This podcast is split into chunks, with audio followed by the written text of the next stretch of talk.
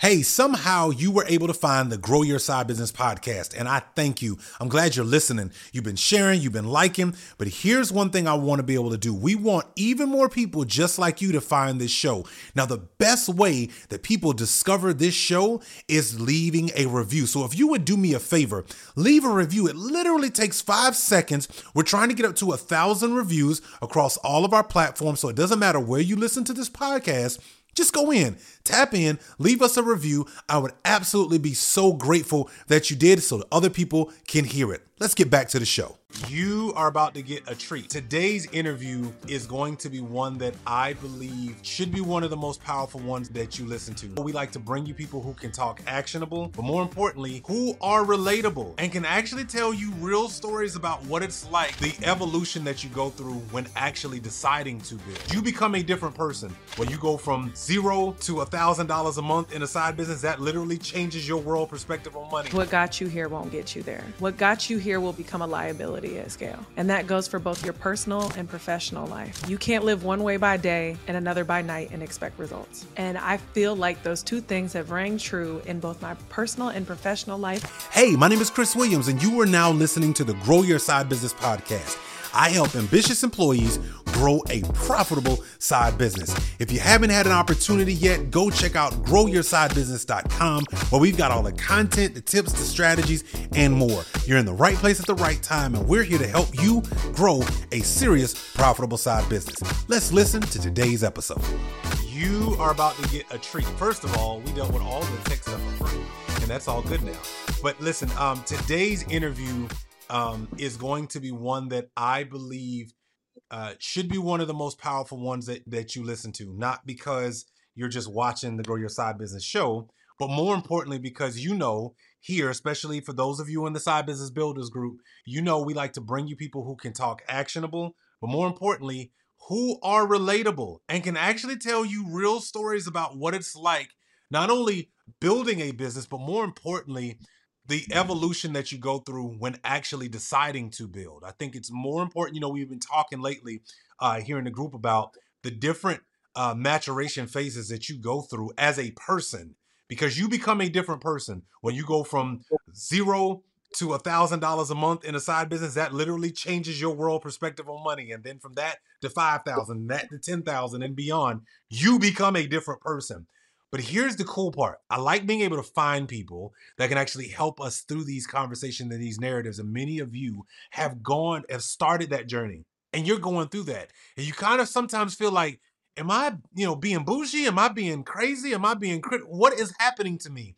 And it's just because you're going through the phases of entrepreneurship. Welcome. We're all uh, working through these particular parts. So listen, who I brought to you today is no stranger to taking risk uh, and being the person willing to put her neck out there for what she believes in spite of all the odds, right? Um, first of all, let me tell you about a little bit about who she is. Her name is Jessica Hurley, and I met Jessica uh, through a good friend of ours uh, at a couple of summits and some masterminds. And what was crazy was when I first saw her and I saw her speak on stage, I was like, okay, she seems cool. Let's see if she's consistent, because I just like to know if people are consistent in the way they talk. I saw her again and I went, okay, she's different. And when I started following how she shows up on social media and I got a chance to meet her in person, let me give y'all a little hint. She's the same person. That spoke volumes to me, right? That spoke volumes to me because I was like, okay, that means this is a person I can trust with you guys. And more importantly, she was going to be willing to share. So Jessica is the creative director and producer of some very interesting podcast. And when you hear some of the names, you're going to be like, I had no clue that's who that is. It's definitely her. She's the founder of the E P Y C network. We'll talk about all of that. She's been a TEDx speaker. Um, and she has this really cool line in her byline that I thought that was really cool. Snatching souls for through storytelling. Let me tell you, we're going to figure out all of that because I just like the line, right? And the first time I saw it, I thought it was cool. And she's also the host of Rich in Real Life. Um, I actually have an acronym for Rich, and so I'll share that with her. But when I saw what she was doing, I was like, wow, this is pretty fascinating. I've seen her be interviewed. I've also seen her conduct interviews. And the thing that I like the most is not only is she consistent, but she's really ensuring that her guest get the most out of the conversation, that they leave thinking differently, that they leave with a different perspective.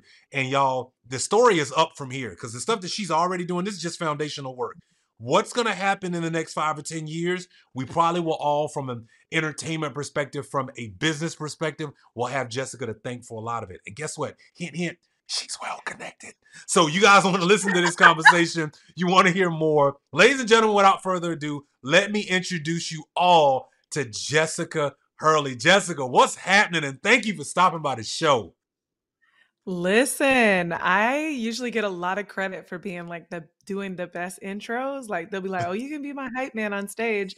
And I just listened to that and I was like, you just gave me a run for my money. Like, hey, listen, I was, we out I, here.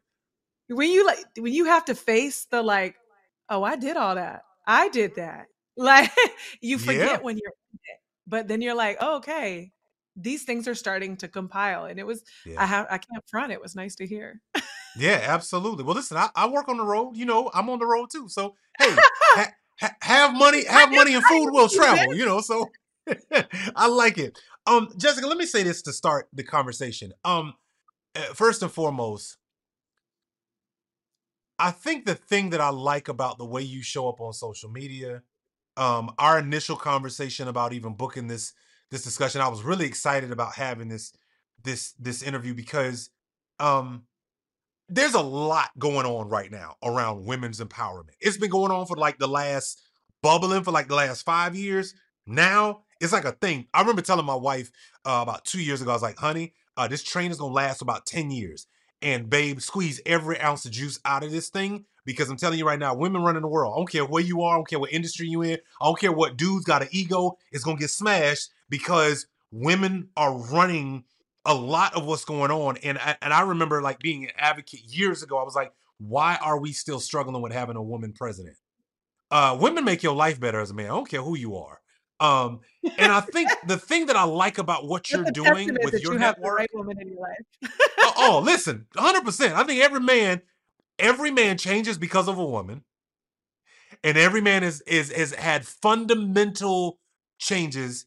Uh, especially if it went wrong and you knew you were the wrong one and you let a good one go away. So we'll, we, that's a whole other conversation. This is not a relationship podcast. But the point is, is that I think what what's ha what I like about what you're doing with your network, you are highlighting different women for different reasons. And it's like taking a prism and putting it in the, in the sun. And now we're getting like these different aspects that I don't see in other places. What you typically see is uh, women who are kind of focused on like getting to the bag. And then you see like the version of like, uh, you know, I'm so hurt and traumatized. And there's no in between. No, there's no in between, right? What I like about what you're doing is, is you're showing the other aspects of like, hey, listen, we can actually build businesses and we don't have to tear each other down. We can actually do some stuff together and we can really, really make really good money if we're working together. But we also don't have to be braggadocious. We don't have to be, uh, we don't have to be uh, not being women, not being mothers, not wanting, no, we can actually do this thing and we can all do this thing together. And I think the blueprint that you are putting together right now, I just got to give you a kudos up front, because as I watch it, I'm going, this is what we should have saw our mothers doing, right?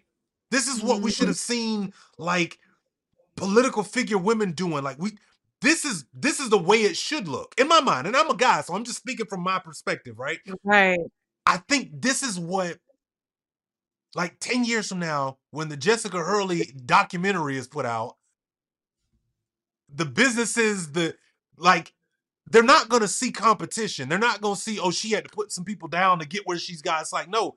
She actually had people, we were all, y'all were all working together. And it was like, everybody was chipping away until all of a sudden it took off. I just appreciate what you're building now, because I think it's a blueprint for how, right?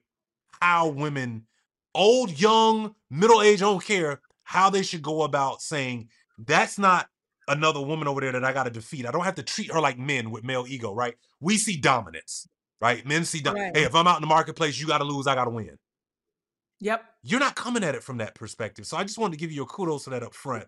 Um, and I know I gave a long introduction, but tell everybody really quickly, who the heck is Jessica Hurley and what do you do? So if I could sum it up, I would say I'm the co-founder of a podcast network with the intention, um, E P Y C is Evolve Past Your Consciousness Media.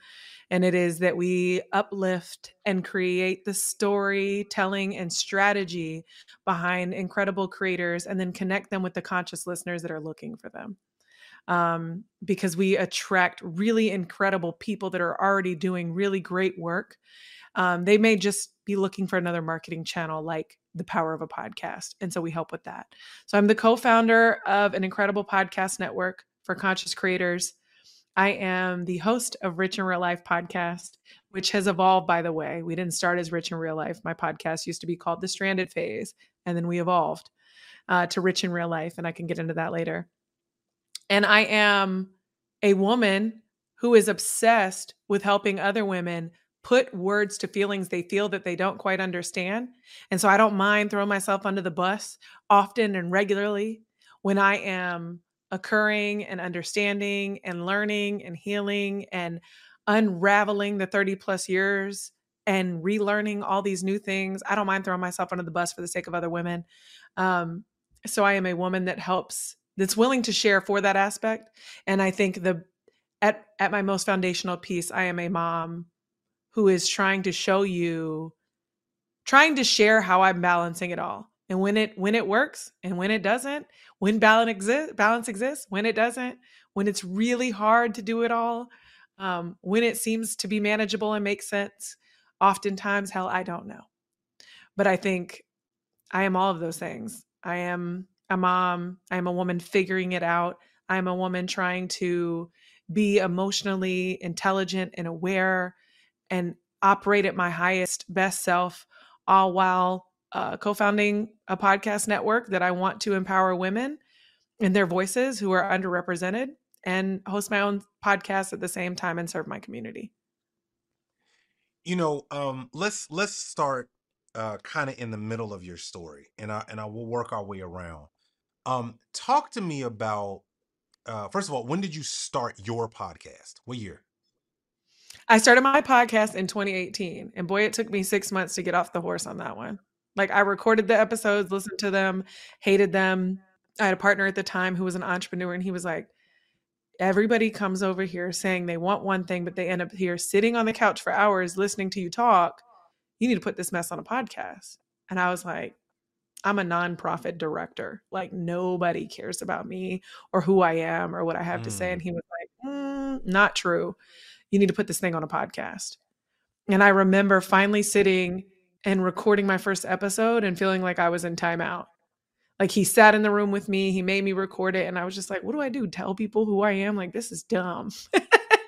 And recorded it, listened to it, thought it was awful. And he suggested, he said, why don't you put it on an audio file and play it in your car every day? And either one or two things will happen. You'll either think about how you can get better, or you'll decide this is not for you. And I kept playing it. And I was like, by the third or fourth time I played it, like three days later, I was like, I know how I can do this better. And so I went at it again. And so I finally launched the podcast in twenty eighteen. So let's talk about why it took you six months, because uh, I'm the kind of person that um, I didn't think about some of the things that a lot of other people struggle with when it comes to allowing other people to hear their thoughts, other people to hear their voice, their actual opinion, right? Um, I was always highly opinionated as a kid. So coming up to podcasting was like, okay, cool. And I came from a radio background, right? Like, I did radio on the side and I enjoyed it because I, I loved radio. What was going on for you that you were hesitant about those six months? What was going on in your head at the time? Two things, neither of which were true. And I want to share this part because somebody's going through this right now. One was, honey, who am I? Like, I'm nobody. Nobody wants to hear me talk. I don't have this network. I don't have these relationships. I don't have who am I? I have no stories. I have no incredible tale to tell. I'm not rich. I'm not making a ton of money. I'm a nonprofit director. Like, I have nothing to share that is valuable. So who am I and who's going to listen? That was one. Two, I thought in order for this to work, I had to go garner all these incredible guests to be able to have this, like, you know, magnificent launch of like, well, I know this, I went to college with this one actor, maybe I can get him on. Like, I, I have this friend that is now lobbying to be high level in politics. Maybe I'll pull her in. Like, I was trying to find the best of the best of the best of everyone that I had ever come across within my life, because I had to launch this show with a bang. And I did. But here's the reality. Here's the best part. What I ended up finding months later was that held me up for no reason. Because two, there was an audience waiting that was two, three steps behind where I was. Two, they didn't care nothing. To this day, my most popular guests that are like the most popular online typically get the least attention. The most powerful episodes I do are usually my solo episodes, where a lot of my solo episodes come across as like Dear Diary episodes, I call them, where I'm just like, here's a discovery. Here's four reasons you're not moving forward. Like, here's my discovery. Here's what your journey looks like when you are wildly silenced because you're struggling and dancing with anger. Like, the solo episodes crushed, or the episodes that I had with people that I deeply, truly admired. Maybe they didn't have this massive following, but we were able to have this incredible, transformative conversation because of it. Hey, somehow you were able to find the Grow Your Side Business podcast, and I thank you. I'm glad you're listening. You've been sharing, you've been liking, but here's one thing I want to be able to do. We want even more people just like you to find this show. Now, the best way that people discover this show is leaving a review. So if you would do me a favor, leave a review. It literally takes five seconds. We're trying to get up to a thousand reviews across all of our platforms, so it doesn't matter where you listen to this podcast. Just go in, tap in, leave us a review. I would absolutely be so grateful that you did, so that other people can hear it. Let's get back to the show. You know, it's interesting that you bring this up. So, um, I came into a realization probably second year in. I started my podcast in twenty sixteen. And about the second year in, I realized that it's actually easy if you have a connection. I didn't have many connections, but it's actually easy on a podcast to hide behind your guest. Woo! You're talking now. It's actually it's I... actually pretty easy. Why? Because I can say, look at them, look at them, look at them. Here's where they failed. Oh, that sucks. I can't believe you did that, right? Like, it's easy to hide behind that. And I think the thing that not, I figured no, out was, you are not building authority when you are interviewing people. Let me tell you something about a viewer. As you're watching this right now, if they watch this interview and they're like, man, she's good. Not nobody, not a soul will point out, man, he asked really good questions. Right. They don't notice. They don't care. Rarely in the interview do you get to show your feelings, your authority, that's right, your incredible one hundred percent ability to have good questions. And I'm sorry I didn't interrupt you, but like, I, I produce shows for a living. So this is one of the things I love to talk about, because in the first season, they'll be like, you know, I just thought I would, I would be a little more visible, and I thought I'd get more sales. And I'm like, well, the show's hardly about you. It was literally about what were all the incredible people you could bring on. Yeah. They didn't really get to know you more. They got to know all your guests because you played enthusiast, you played audience enthusiast and audience advocate for this guest over yourself. Mm.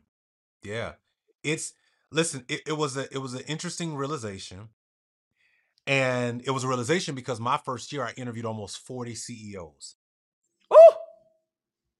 And yes, was that a cool thing to do? Absolutely. Yeah. Did I feel cool about it? Yes. But because I also didn't understand the business side of podcasting, and because I didn't understand that um, it, there there should be a following, it should lead you somewhere. Nobody told me about like how to do this thing, right? Right.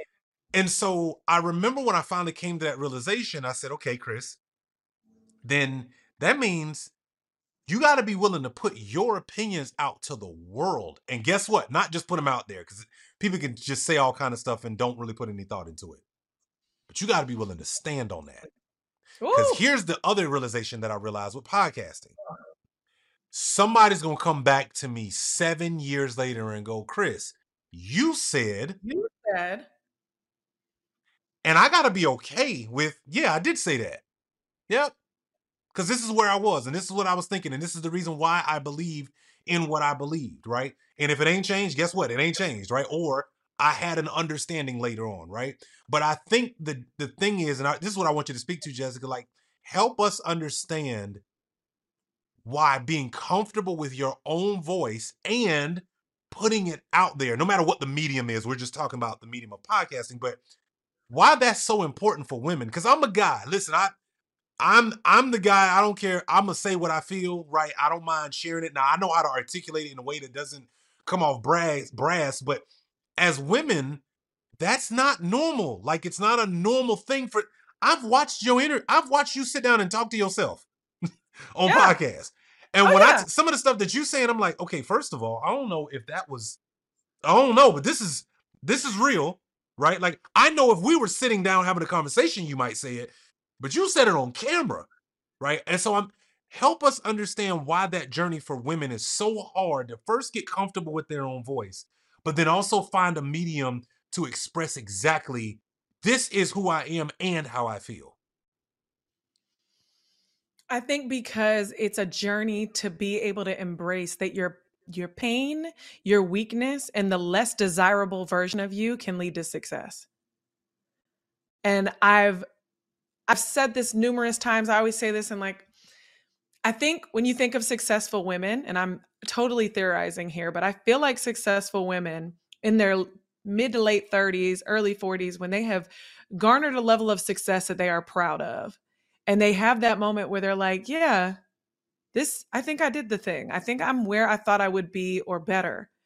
When they go back and assess all the things they did that led to their success, usually when they look at like being overly emotional or being somewhat empathetic, they're like, that served me none. I can push that off my plate. I think that that version of us, because you even said it, and it's not your fault. It, let me be clear, Chris, this is not your fault, but you said it. You said there's a lot of women on the internet bantering and complaining and reliving and bonding off their trauma. But I think there's a difference, and women are so used to, because of other women, right? We get so scared of oversharing because, Lord, don't let me give these women the bullets to load the clip with. Because I might say something, you just said it yourself, I'm going to say something that I'm opinionated about, and somebody's going to come back to me seven years later and be like, but you said. And I think women are just taught perfectionism.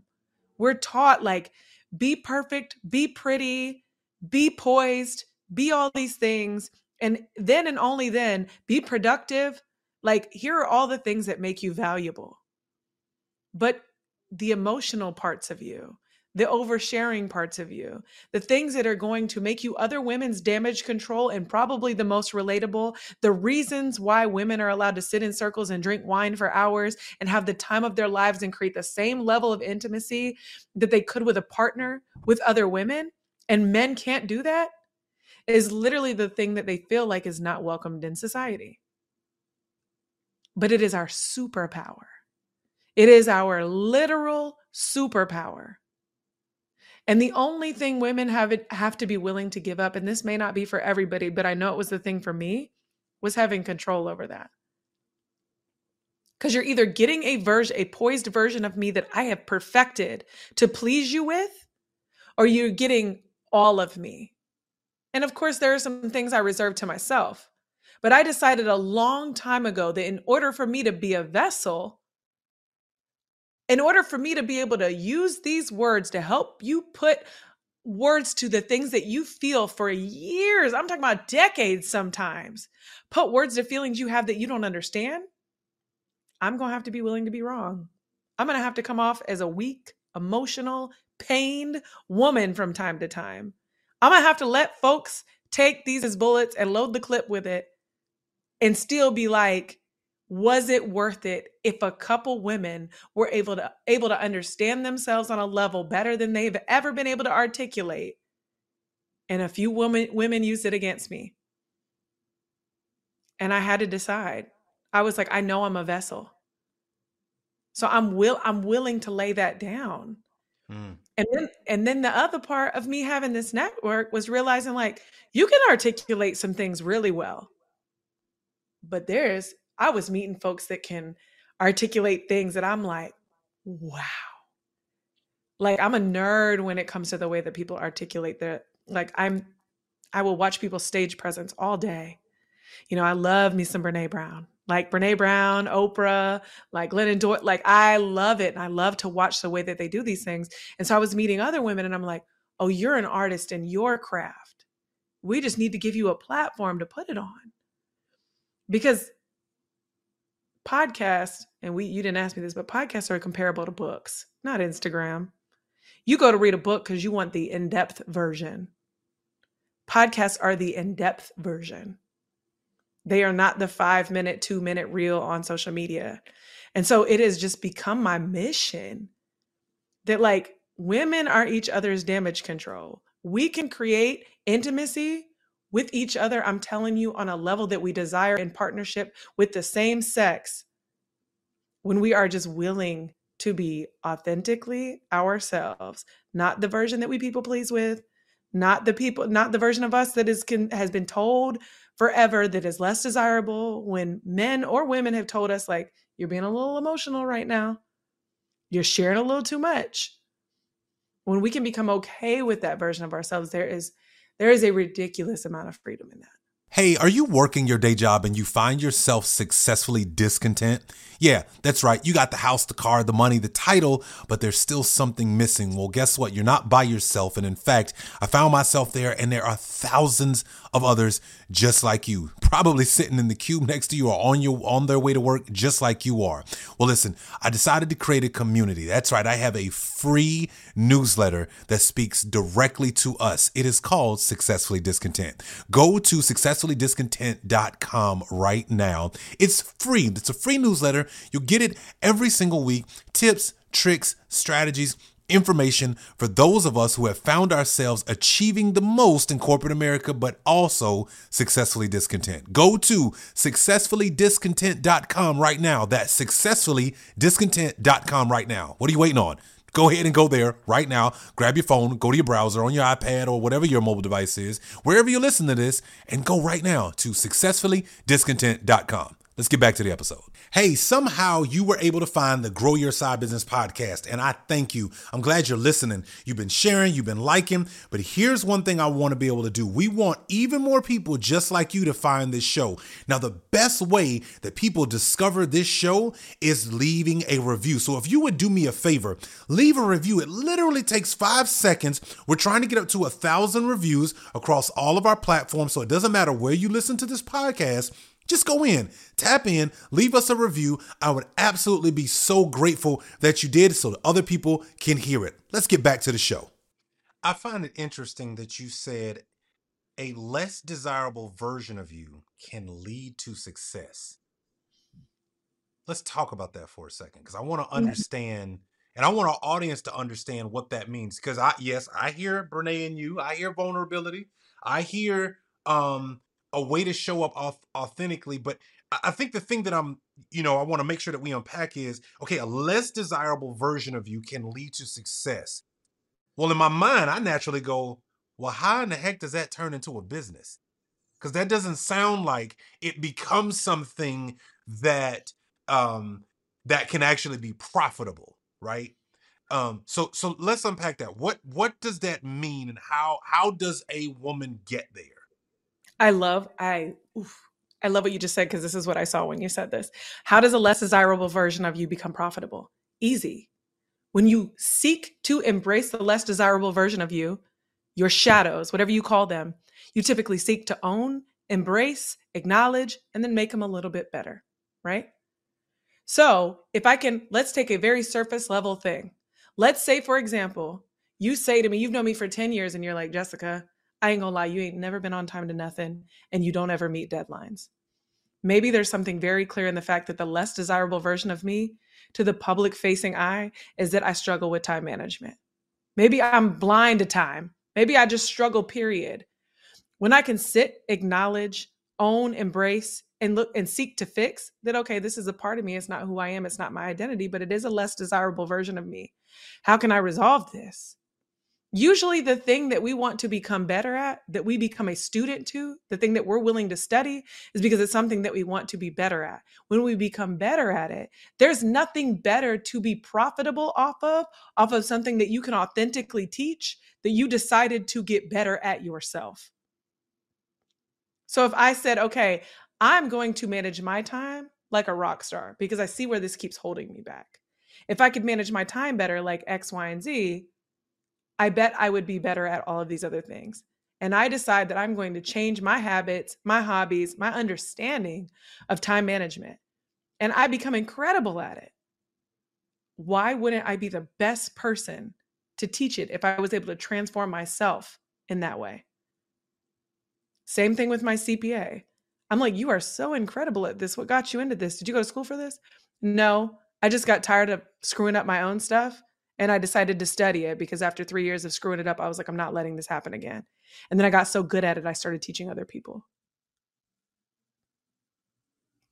Who's a better person than someone that has studied and acknowledged and made visible their own weaknesses, changed them, transformed them on their own, been willing to acknowledge? Who's a better person to teach that, to, to then make it profitable, than the person that has gone through that themselves? I, okay, so man, okay, so this is good because, um, you know, here on the Grow Your Side Business show, one of the things I'm all, I, I've been really pushing lately is about um, expanding what's possible with your skill set, mm. right? Like I, um, I come from a corporate background, so uh, a lot of times because we've spent the money on the degree that st- we're still paying for decades later, and because we maybe I got a master's uh, degree, yeah, we've been we've been we've been um uh told attaboy and attagirl for so many years, and we've climbed that corporate ladder. We think, well, this is the only place that I can apply this skill set. This is the only place that will give me the quote unquote either validation or money that I can apply this skill to. Um, and so the fact that you're talking about it from the standpoint of saying, hey, guess what? It's not just your skill set. It's also the things that you've been learning along the way that also can be profitable to somebody else. I like what you're saying, because the thing that it makes me think about as you were saying that is, wait a minute. So you mean to tell me that I can be getting paid along my learning journey? Because there's other people. You said something, and I don't know if you meant to say it, but I heard it. You said, I'm just a little bit ahead. Other yeah. people who probably need what I got right now. Correct. And I think that that's such a, man, that's like a massive difference in understanding like what I bring to the table, whether it be my skills, whether it be whatever I'm learning and building a business, right? Um, I think that's so awesome. Here's part two of my question with that though. So if I'm, if I'm, if I'm going to take the less part of me, share it, that sounds like documenting, that sounds like, you know, putting on social media, that talks about, that's kind of my journey. People are going to be attracted to that. How do I get over, Jessica, the idea that somebody's going to want my help, but I don't feel like I'm the person that should be helping you? Because I still struggle, Jessica, with dealing with time management. Jessica, I still struggle with handling my money. How am I going to tell somebody, even though I'm the C P A, how am I going to tell you, because you're interested in what I'm doing, how to manage yours, when I still feel like I'm seriously inadequate in this area? I think that's a real mirror moment. And I think that's the beauty of entrepreneurship. And I think you figured this out. And I know I've figured this out. It's like, this journey is the entrepreneurship is, that's what they're calling it. Joke's on you. It's truly the best self-development journey disguised as entrepreneurship. Like, entrepreneurship is like, do you see yourself? Do you see this B S that you're doing? Do you see where these things aren't working? The thing is, is you can hide behind that. Just like you said, you can hide behind an interview as a host with your guests. You can hide behind some of your B S at a job. You can't hide behind it in entrepreneurship. So here's the reality. And this might not be what your audience wants to hear, but it's cute. If you feel inadequate, that is all on you. Like, are we ever going to be perfect? No. Should we ever be out here doing half-ass work? Absolutely not. But you are always going to be a couple steps ahead, and you are only going to get better with practice. But entrepreneurship won't let you thrive. You won't survive, nor will you get even close to thriving if you cannot get better regularly and own the insecurities that you are burdened with, that you are not in a performative place of being able to show up for somebody else, that you are not getting better every day. That if you don't know this stuff like the back of your hand and you're not practicing it regularly, then maybe you're not the person to teach it, because you will not survive entrepreneurship. Let me tell you what you won't do. You won't survive entrepreneurship with a lack of confidence. And everyone has said this. I'm sure someone has come on, come on your podcast and said this, but you do not, confidence is a muscle, you build on it. You don't build confidence without clarity and trying and learning over and over and over again. So the better, the more practice you have, the more clarity you have, the more you will wipe away those insecurities, because nobody will be able to tell you about your journey or your story or your skill set when you are committed to being the best in this space. Does that make sense? Hey, are you working your day job and you find yourself successfully discontent? Yeah, that's right. You got the house, the car, the money, the title, but there's still something missing. Well, guess what? You're not by yourself. And in fact, I found myself there, and there are thousands of others just like you, probably sitting in the cube next to you or on your on their way to work just like you are. Well, listen, I decided to create a community. That's right. I have a free newsletter that speaks directly to us. It is called Successfully Discontent. Go Go to successfully discontent dot com right now. It's free. It's a free newsletter. You'll get it every single week. Tips, tricks, strategies, information for those of us who have found ourselves achieving the most in corporate America, but also successfully discontent. Go to successfully discontent dot com right now. That's successfully discontent dot com right now. What are you waiting on? Go ahead and go there right now. Grab your phone, go to your browser on your iPad or whatever your mobile device is, wherever you listen to this, and go right now to successfully discontent dot com. Let's get back to the episode.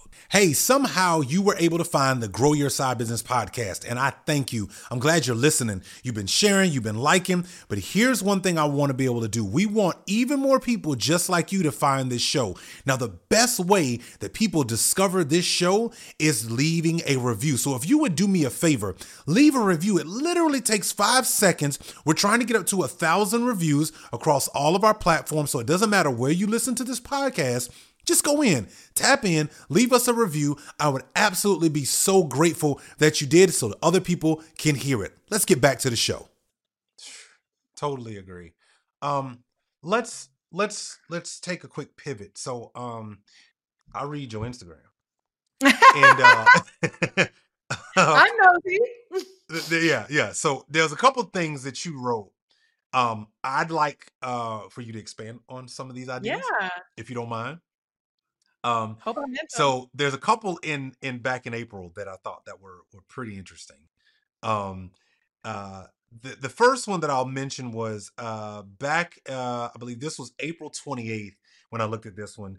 Um, you said, I'll just read like the first paragraph, and I just want you to kind of talk to this. So you said, truth bomb time. Uh, I've been in a, had a front row seat, uh, to the journeys of uh, countless creators. And let me tell you, some are genuinely changing lives, while others, not so much. Carbon copies and fresh off the bookshelf experts? Yeah, we see you. Um, I'm gonna stop right there, right? I see that day.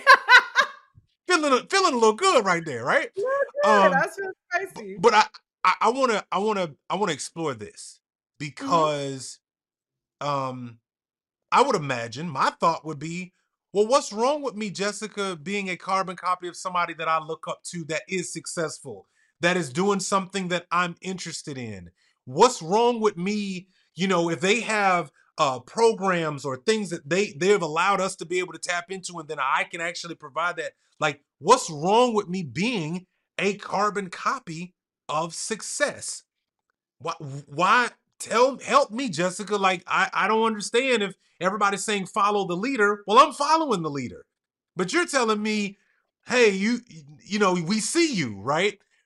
help us understand what, what, put that in context of that quote of what you shared that day, and help us understand how is it that somebody could still follow the leader, um, but still show up, you know, as themselves.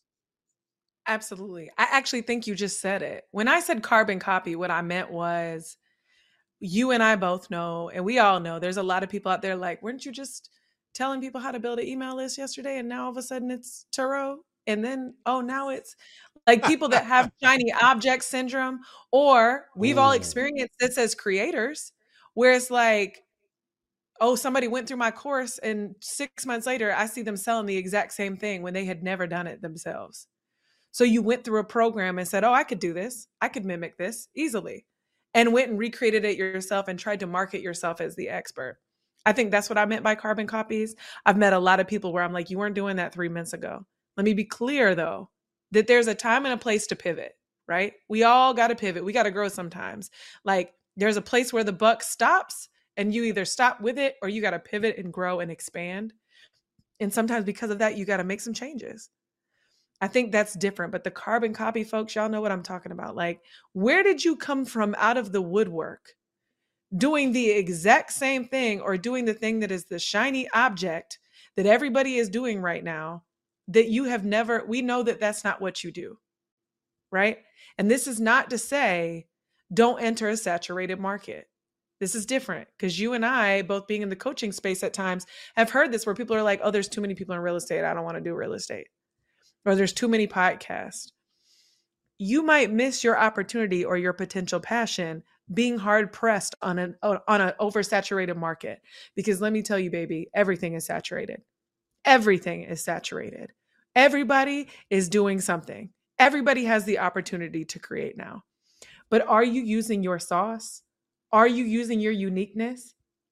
Are you like, have you put your unique spin on things? And you've seen these quotes on the internet. Nobody can be you. Somebody can do the blueprint.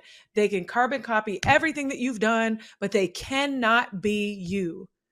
Where passion and profitability intersect is you, your uniqueness. So are you copying something because you saw that it was profitable? Or are you doing something that you know you can be effortlessly good at? And I don't know if anyone's ever read The Big Leap, but this is a great book to read about this, because he talks about your zone of genius or your zone of excellence versus your zone of genius, and how the majority of us will think we found our thing, but we'll end up stuck our entire lives in, our, in the zone of excellence, because we, we end up landing in and staying stuck in the thing that we're applauded for versus the thing that we are created for. Okay, first of all, stuck in the thing that we're applauded for instead of what we're created for. Yeah, that'll be on Instagram later. Um, um, I, I do appreciate that that thought, because um, we do live in a world where, by the way, uh, for all of those who are watching this and will see this somewhere in your near future, um, this is not to say, and I don't think Jessica is saying this at all, it's not to say that if you are leading people and teaching people how to build a business in a particular niche, that we're not talking about you. Um, no. It's the people who are going from coaching program to coaching program to this thing to that thing. And all of a sudden now they sell ten things in a span of five yeah. months. It's like, hold on, Correct. player, figure something out, right? Um, right. And some of that, I will say, I, I remember feeling uh, falling victim to that years ago, because I was, I was waiting, I was, uh, you know, all of this stuff is going to work at some point, right? Like I was worried about like missing something, right? Because you would yeah. see these trends and people are jumping on this. Worried and, um, about our, missing something. That yes. part. Worried about that. missing something. Like, honestly, yes. just worried about missing worried. something. Because you're on every trend. And it's like, when you are purely walking in the thing that God created you for, baby, let me tell you, you don't feel called to move off of anything.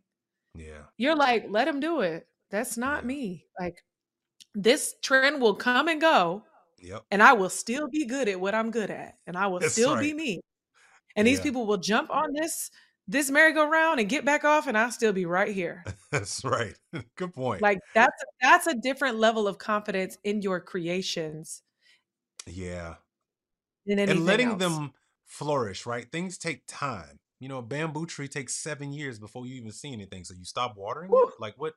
What sense does that make, right? I, now I want to go, I want to go back, because there's, there's Jessica today who's found herself.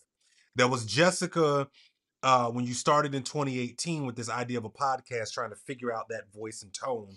Let's go before that. Who was, wh where was Jessica working? What was she doing uh, in her everyday world?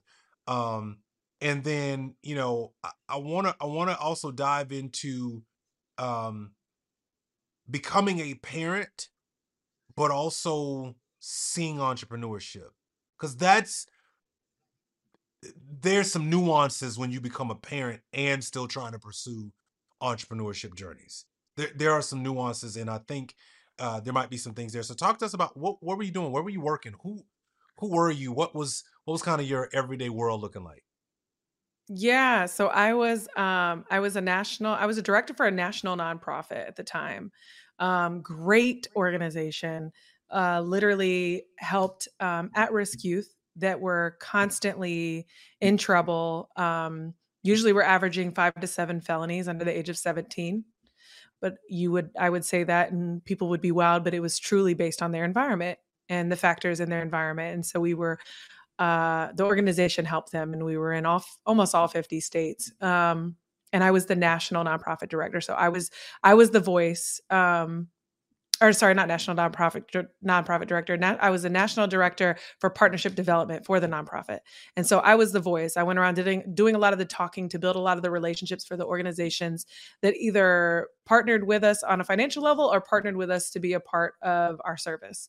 Um, and so I'm doing that for five years. I also go back to school and get my master's degree because, just like many of you listening, I was taught, I was never taught entrepreneurship. I thought that the way and the only way was to get as many degrees as possible, work my way up, and build on that journey and that expertise. And so I was twenty-five, went back and got my master's degree, working for this organization, fifty percent travel, and I get pregnant at twenty-seven. And with my son. And while I can joke now and tell you that six months after, I looked back and thought, how did I have the audacity before this child to say that I was ever busy? Because what was I doing with my spare time before this? Because trying to build a business with an infant felt like the craziest thing I had ever done. That was really when the fire in me started. He was never, while, while it, it, he felt like a burden at times, he was never the burden. He was the why. He was the why. Like, after I saw what my son went through, I was like, God, if you fix this, I will spend the rest of my life showing you why. And just going back to my regular job, no offense, there's nothing wrong with it, but going back to my regular job after witnessing what my son went through and how resilient he was, felt like I had had a glimpse that life was way more than what it had been thus far. And I was given a window of opportunity to do more. And I decided I wanted to do more. Hey, are you working your day job and you find yourself successfully discontent? Yeah, that's right. You got the house, the car, the money, the title, but there's still something missing. Well, guess what? You're not by yourself. And in fact, I found myself there, and there are thousands of others just like you, probably sitting in the cube next to you or on your on their way to work just like you are. Well, listen, I decided to create a community. That's right. I have a free newsletter that speaks directly to us. It is called Successfully Discontent. Go to successfully discontent dot com right now. It's free. It's a free newsletter. You'll get it every single week. Tips, tricks, strategies, information for those of us who have found ourselves achieving the most in corporate America, but also successfully discontent. Go to successfully discontent dot com right now. That's successfully discontent dot com right now. What are you waiting on?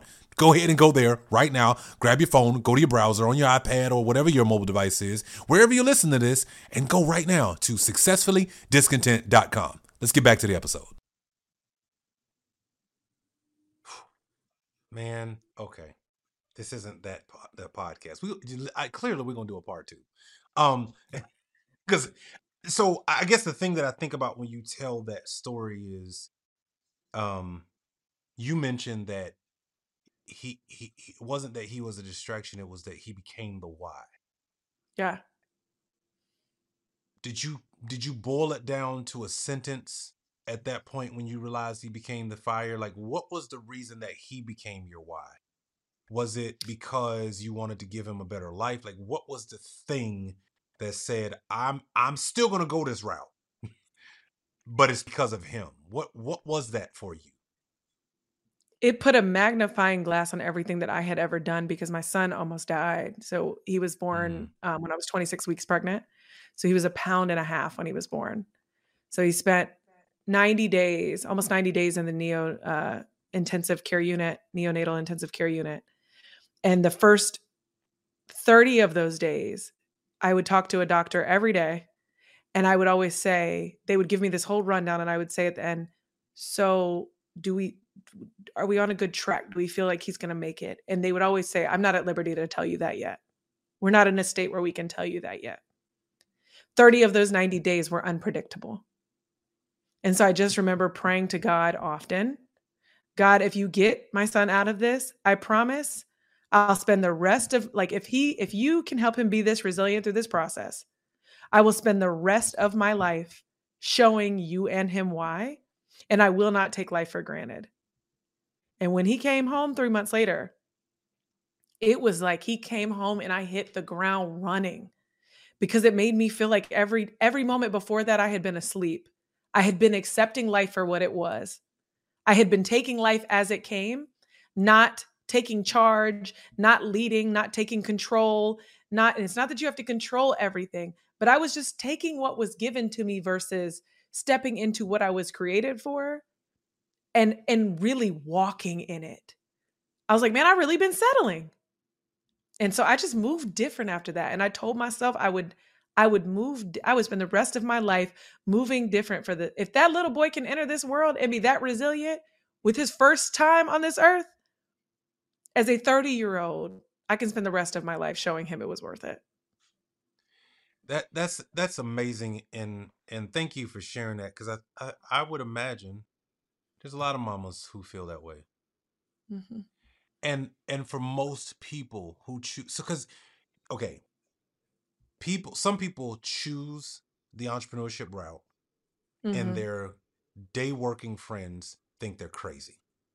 All my friends thought I was crazy.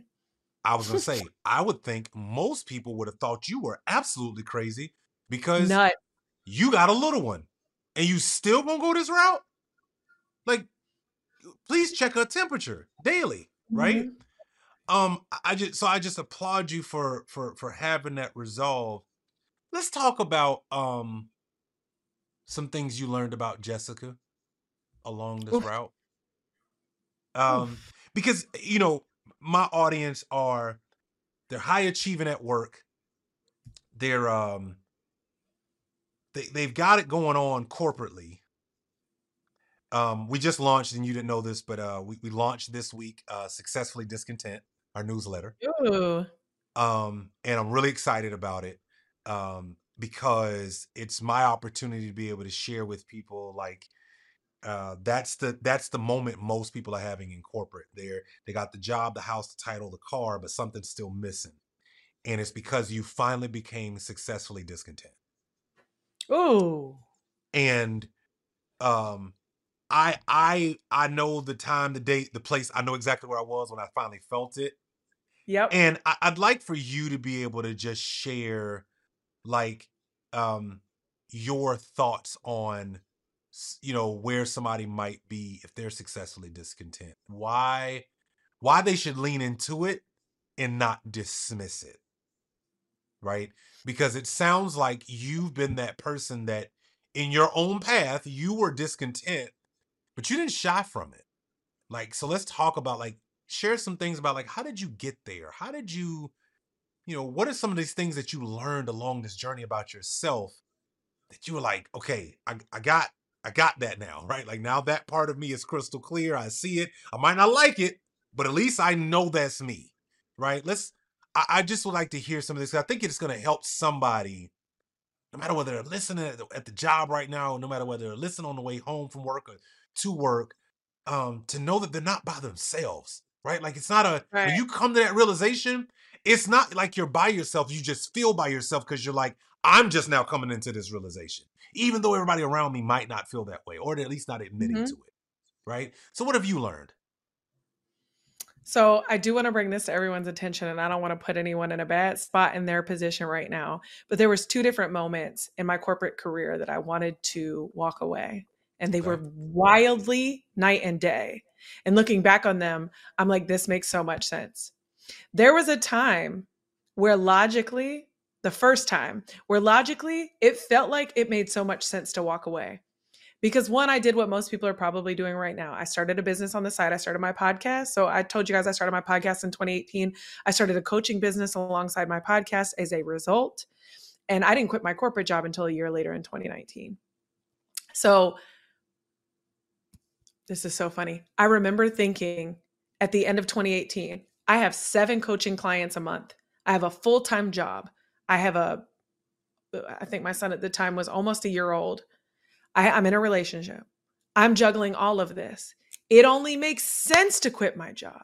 I literally could write down the numbers on paper and be like, well, I make five thousand dollars, six thousand dollars a month, take home. I'm coaching someone at five hundred dollars an hour. I got seven clients. That's three thousand five hundred dollars. If I quit my job and I have more hours and I can coach fourteen to fifteen clients, I can make my money. This makes so much sense. It's logically on paper. The numbers make sense. I should quit. And I remember going to my partner at the time and he was like, you're not ready. And he was an entrepreneur. So unfortunately, I had to take heed to that. And I couldn't figure out why. I was like, no, I'm ready. Look, the numbers make sense. And he was like, you're not ready. You're not ready. Oh, I was mad. I was like, no, th- you always say I should have money and I should, it's right here. No, you're not ready.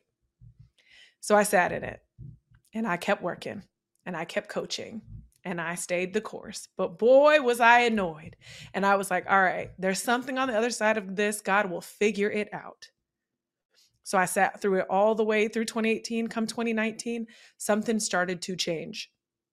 I started because I was consistent for the sole reason that I was consistent. I started getting invited to speak at events. My podcast became a little bit louder.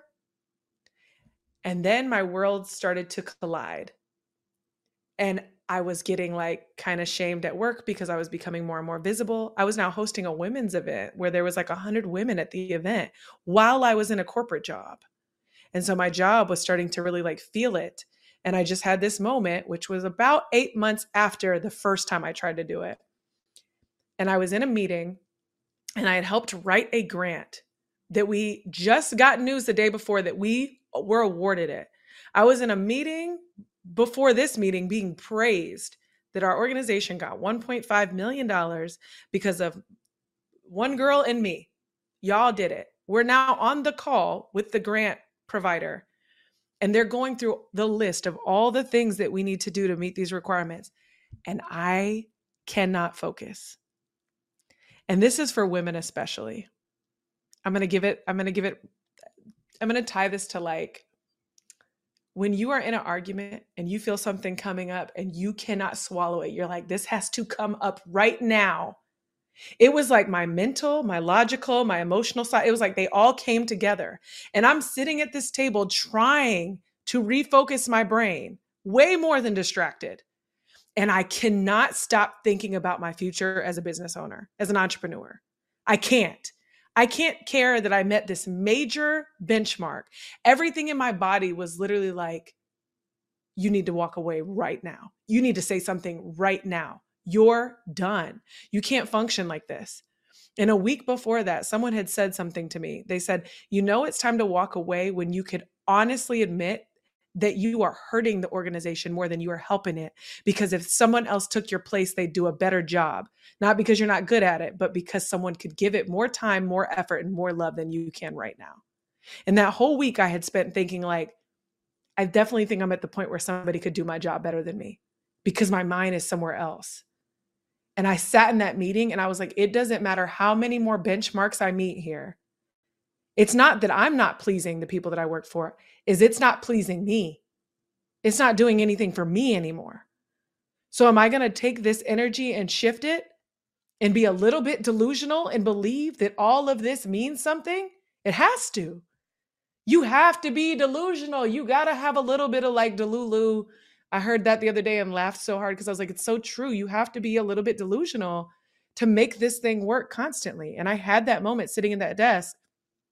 And when I let it go, my manager walked out and I literally jumped out of my chair and followed her outside. No plan, no nothing. I walked up to her and I was like, hey, I um, I got to tell you something. She was on a smoke break. I literally followed her outside and was like, I, I'm, I'm putting in my notice. She dropped her cigarette on the ground. She was like, what? After we just won that, a what? I was like, yeah, I can't do this anymore. I can't even focus anymore. I'm done. And it was just, I knew it from the he- top of my head to the bottom of my feet. Even if I do this and I fail, at least I tried. Because it's better than the position I'm in right now, which is that I've worked my way all the way up to this position to feel like there's nothing else I can do in this position that somebody probably couldn't do better because they would have more of a passion and a love for this that I no longer have.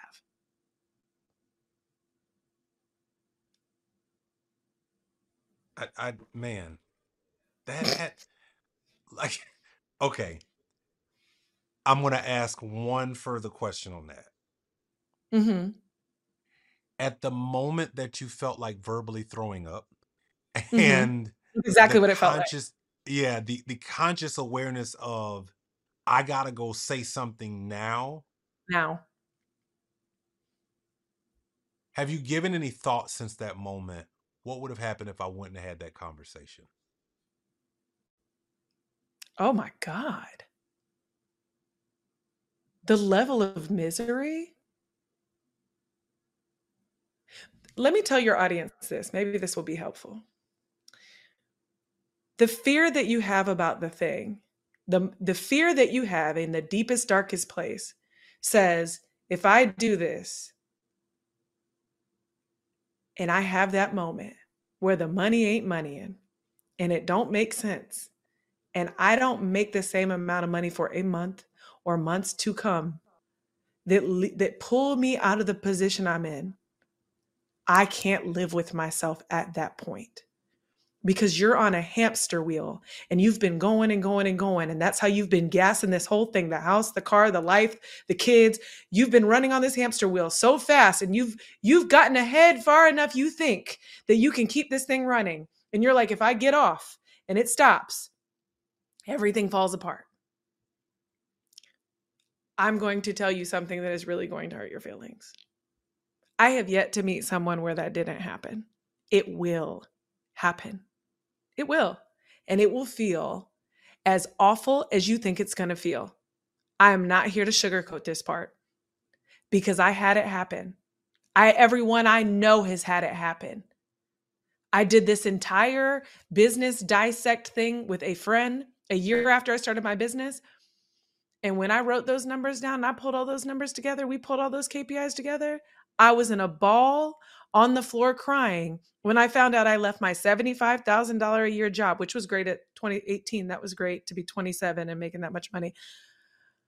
seventy-five thousand dollars a year job to make forty thousand dollars in a year and to spend twenty-five of it running the business. So I barely profited fifteen. And I'm on the floor like, what did you do? And I had the whole breakdown in front of my friend. I got a master's degree. It's fine. I'll just go back and get a job. This was the dumbest thing I've ever did. Like, I can't believe I thought I could do this. I put a whole three hundred sixty-five days in it, and this is what I got. I'm an idiot, but it's okay. I have this master's degree. I'll just go back and get a job. And she put me in a corner, and she was like, you got two options right now. You can either go get this job that you think is going to be better than what you've done, or you can chalk up this year as the greatest lesson that you've ever had and figure out what you're going to do differently and give the next three months all you got. And what's so funny about that is we can be so closed-minded because when I got out of my own damn way two days later, I realized all the missed opportunities I had. Just having a conversation, when I got out of my own damn way, when I let the fear settle, right? If you've ever read the book, Letting Go, there's this amazing analogy about like, just let the fear settle, let it feel it. Like, stop shaming yourself for the feeling and just let yourself feel it. When I let the fear settle and I was like, you're scared shitless and it's okay, because now you're at the bottom. You can either, it can all fall apart, it's done, or you can make this shit work. And I remember going back through emails and I'm like, I have all these people that I haven't followed up with. What if I spent the next twenty-four hours following up with the last seventy plus people I've talked to this year? And I sat down for a whole day and spent, wrote this really nice, thoughtful email going into the new year of twenty twenty, going into twenty nineteen, I think, this really thoughtful email to every person that I had ever talked to on the phone that year. I had twelve people reply. Six of them asked to get on a phone call. I closed two of them within a week. Like, when I let the fear settle and I got out of my own way, I started to make shit happen. And I've never had a year like that since. That because is you, utterly amazing. You have to go through that to realize what this is really like. Wow. You have to. If you think it's scary, it is. It's so scary. And then you have that moment and you get over that hump and you learn to move different after that. Mm. And it's not that you just, you, there's a dog in every single one of us. And I'm going to tell you right now, and I'm, I hope I'm not offensive, but there's a dog in you that hasn't come to life because of that job that you're in. When you are fighting for your own thing, it's a different game. You're either going to fight yeah. for somebody else's or you're going to fight for your own. And when you find yourself on the floor, you'll be like, okay, I'm tired of my own shit. Not another day like this. And you will move accordingly. Best thing that ever happened to me. But it's mm. unavoidable. I promise. You know, um, wow. I think the reason why I like what you're saying, first of all, I, I told y'all, okay, let me look at the camera one more time. I said to y'all before this interview started, she was going to be honest. Don't blame me if you don't like what she just said. Um, but what I will say is this. Um, because you hit the bottom, you have nothing else to lose. Yep. Which is where most of us need to get to. Yes. We need to get to, uh, and it happens in different phases of our lives, right? Um, you know, I've had, unfortunately, I had a good friend of mine uh, pass away uh, from uh, stage four cancer. She had an incredible business. Um, I mean, she was, I mean, her business was crushing. And she found out in the middle of it that she was, um, she was terminal. And watching her grieve, accept, and go forward. I think those are the three steps that you're talking about. You grieve the loss of the job or the business isn't making the money that you thought it would, right? You grieve the version of you that you think people find successful. That's the other part. I think, unfortunately, more of the anguish is, how will other people view me, Jessica, if I leave this one hundred thousand dollars a year job and I'm eating tuna for a little while? How will other people view me if I if I have to uh, change up what I'm doing for a while? Uh, Jessica, I always go to the corporate this and the corporate that. I've been this person in my neighborhood. I've done that part. Hurts way more than probably any of the other stuff that you go through. And it's because the perception we have of ourselves to other people and the status quo of whatever we built up. And to be, can I bring in another area that you probably didn't say that I think sometimes we got to be honest about? We're worried about what's going to, we, we use our kids. We throw our kids in front of it, right? Mm-hmm. Well, my kids got to eat and my kids got to do whatever. And I'm not saying don't do for your kids. What I am saying is sometimes we use them as a crutch. Mm-hmm. Mm-hmm. It's really easy to use your kids as a crutch for why you can't or why you won't or what would happen if, right? And I think that um, for those of us who didn't grow up surviving, you we don't understand why you need what Jessica just laid out. Sometimes we need a rock bottom moment to get us to get comfortable and uncomfortable at the same time. Comfortable with the fact that I'm here, right? But yep. uncomfortable with the fact that I ain't staying here. I'm not staying here. I'm not gonna I stay re- here, right? Um, man, that was that was that was well said. Well said. Um, let's talk about, Jessica, some of these personalities that you found to be on this network, uh, because I, I think I, I've seen. Okay, so you you've done you've done some things that I think is pretty interesting. Like, um, I'm blanking on the woman's name right now. She, uh, b- black woman that you have on your network. She's incredible. Um, and I've heard They're some of the. yeah, it's it's just some of the ways that you approach those conversations. I'm like, man, this is really interesting because black women face the hardest di- difficulties of corporate climate, especially if they got a voice and they own it and they're willing to be authentic, and you ain't gonna, you know, tell them exactly what to do. People get intimidated by that kind of stuff, right? Like, and I've just seen the way you've been able to um, allow people to be able to shine. Talk about some of the shows that you built out.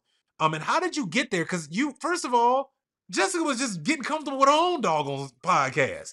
How did you get into this idea of saying, I'm going to help other podcast people? And who was like the first person that you did a conversation with about, hey, I'm about to start this thing and I'd love to, you know, help you with your podcast? Like, talk to us about that journey, because I just think it's such an interesting perspective given you just got comfortable with yourself. So... Um, I always say that I love when I go to conferences and I see people that are like, and this will be good for my corporate folks because they probably feel similar, is when I when people are like, I always knew I was like this. I had a lemonade stand and a t-shirt business from the time I was twelve and blah, blah, blah, blah. Baby, not me. Never me. I was never like that. But everything has always been disguised. Like I always, I'm always like, I am an entrepreneur by accident. I'm just like, you got a problem? Let me fix it. I can figure it out. And then I'm over here solving problems and somebody's like, oh, you know what? Hey, that's a really good way to do things. I really like that. And you just get better and better at it. And lo and behold, you have created something incredible that people need, right? Because people are always looking for done for you, convenient, all the things. And so I didn't set out, I joke all the time. God's big, God's vision for you is typically bigger than anything you can conceptualize. And had I ever fallen into or stayed with my small vision, I would have sold myself short. As there are two things I'm living in my life right now, three, that I never put on any vision board. I never thought I'd be living in a condo with uh, floor to ceiling windows. I never thought that I would run a podcast network or a podcast agency. Never did I ever aspire to do that. And I never thought I'd have a son. And I have all three of those things. And the podcast production company was literally birthed by accident because I had a guest on my show, and I'll mention her name because she's w- widely respected. She's an incredible creator, and she is the reason why I started Instapodcast in twenty eighteen. I had Ronne Brown as a guest on my podcast, and I don't know if anyone knows who she is. Um, she's the founder of Girl C E O and the host of Girl C E O podcast. And she was, a, I had asked her to be a guest, reached out to her when I had seventeen hundred followers.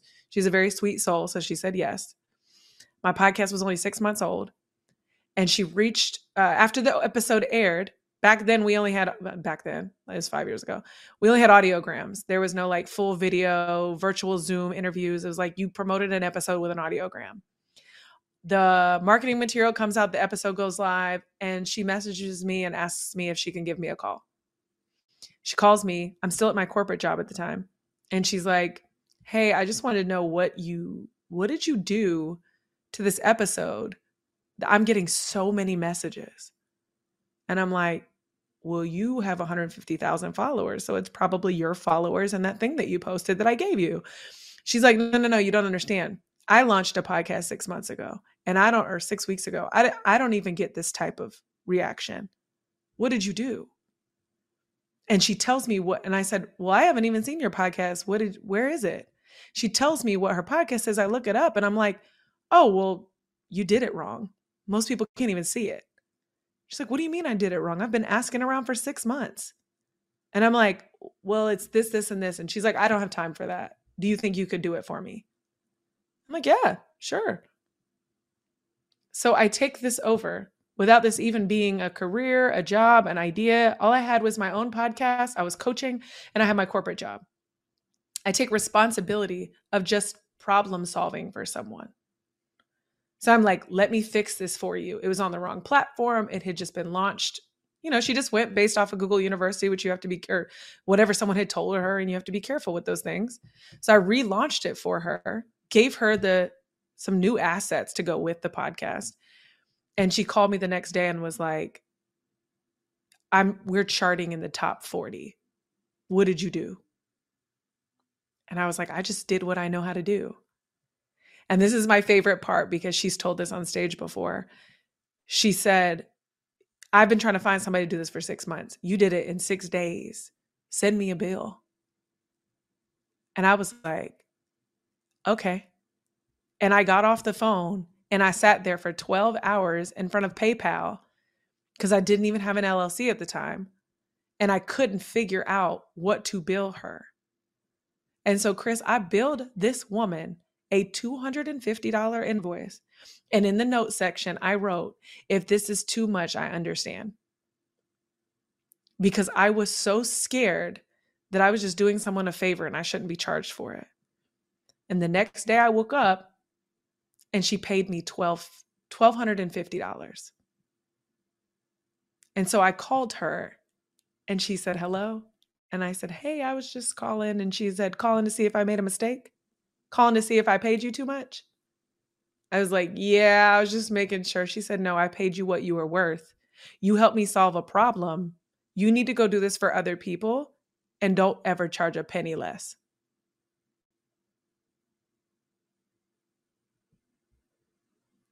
Ladies and gentlemen, uh, Jessica is the truth. Um, she doesn't work for us. She won't do the work for us men. I'm going to be the first guy to try to like get her to help me with mine. So don't ask, because I'm going to be that dude to ask. But, but you know, what I love about that is it's twofold. One, obviously, first of all, Ronne Brown, if y'all don't know who Ronne Brown is, just go look her up. The woman is genius. Um, yeah. And she is the exact thing that Jessica talked about earlier. She stayed in her lane. lane. While yes. others might not be going that route, while other people might not be showing up the way she does, she shows up the way she likes to show up. And it mm-hmm. just all of a sudden paid off. Why? Because I think the the, the success, you, you mentioned it, and I'm, I love this line. I'm sw- I swear I'm going to post this to later today. A less desirable version of you can lead to success. What I realized is also the consistent version of you also leads you to money. And she's Absolutely. very consistent in who she is Absolutely. and how she shows up. So, um, you know, you mentioned this, and I and I think one, she's very authentic, so she paid you what you're worth. But I think the other cool part is too is that um, that's a game changing moment for anybody. Somebody's willing to pay anybody. me for something that I did, that I know how to do.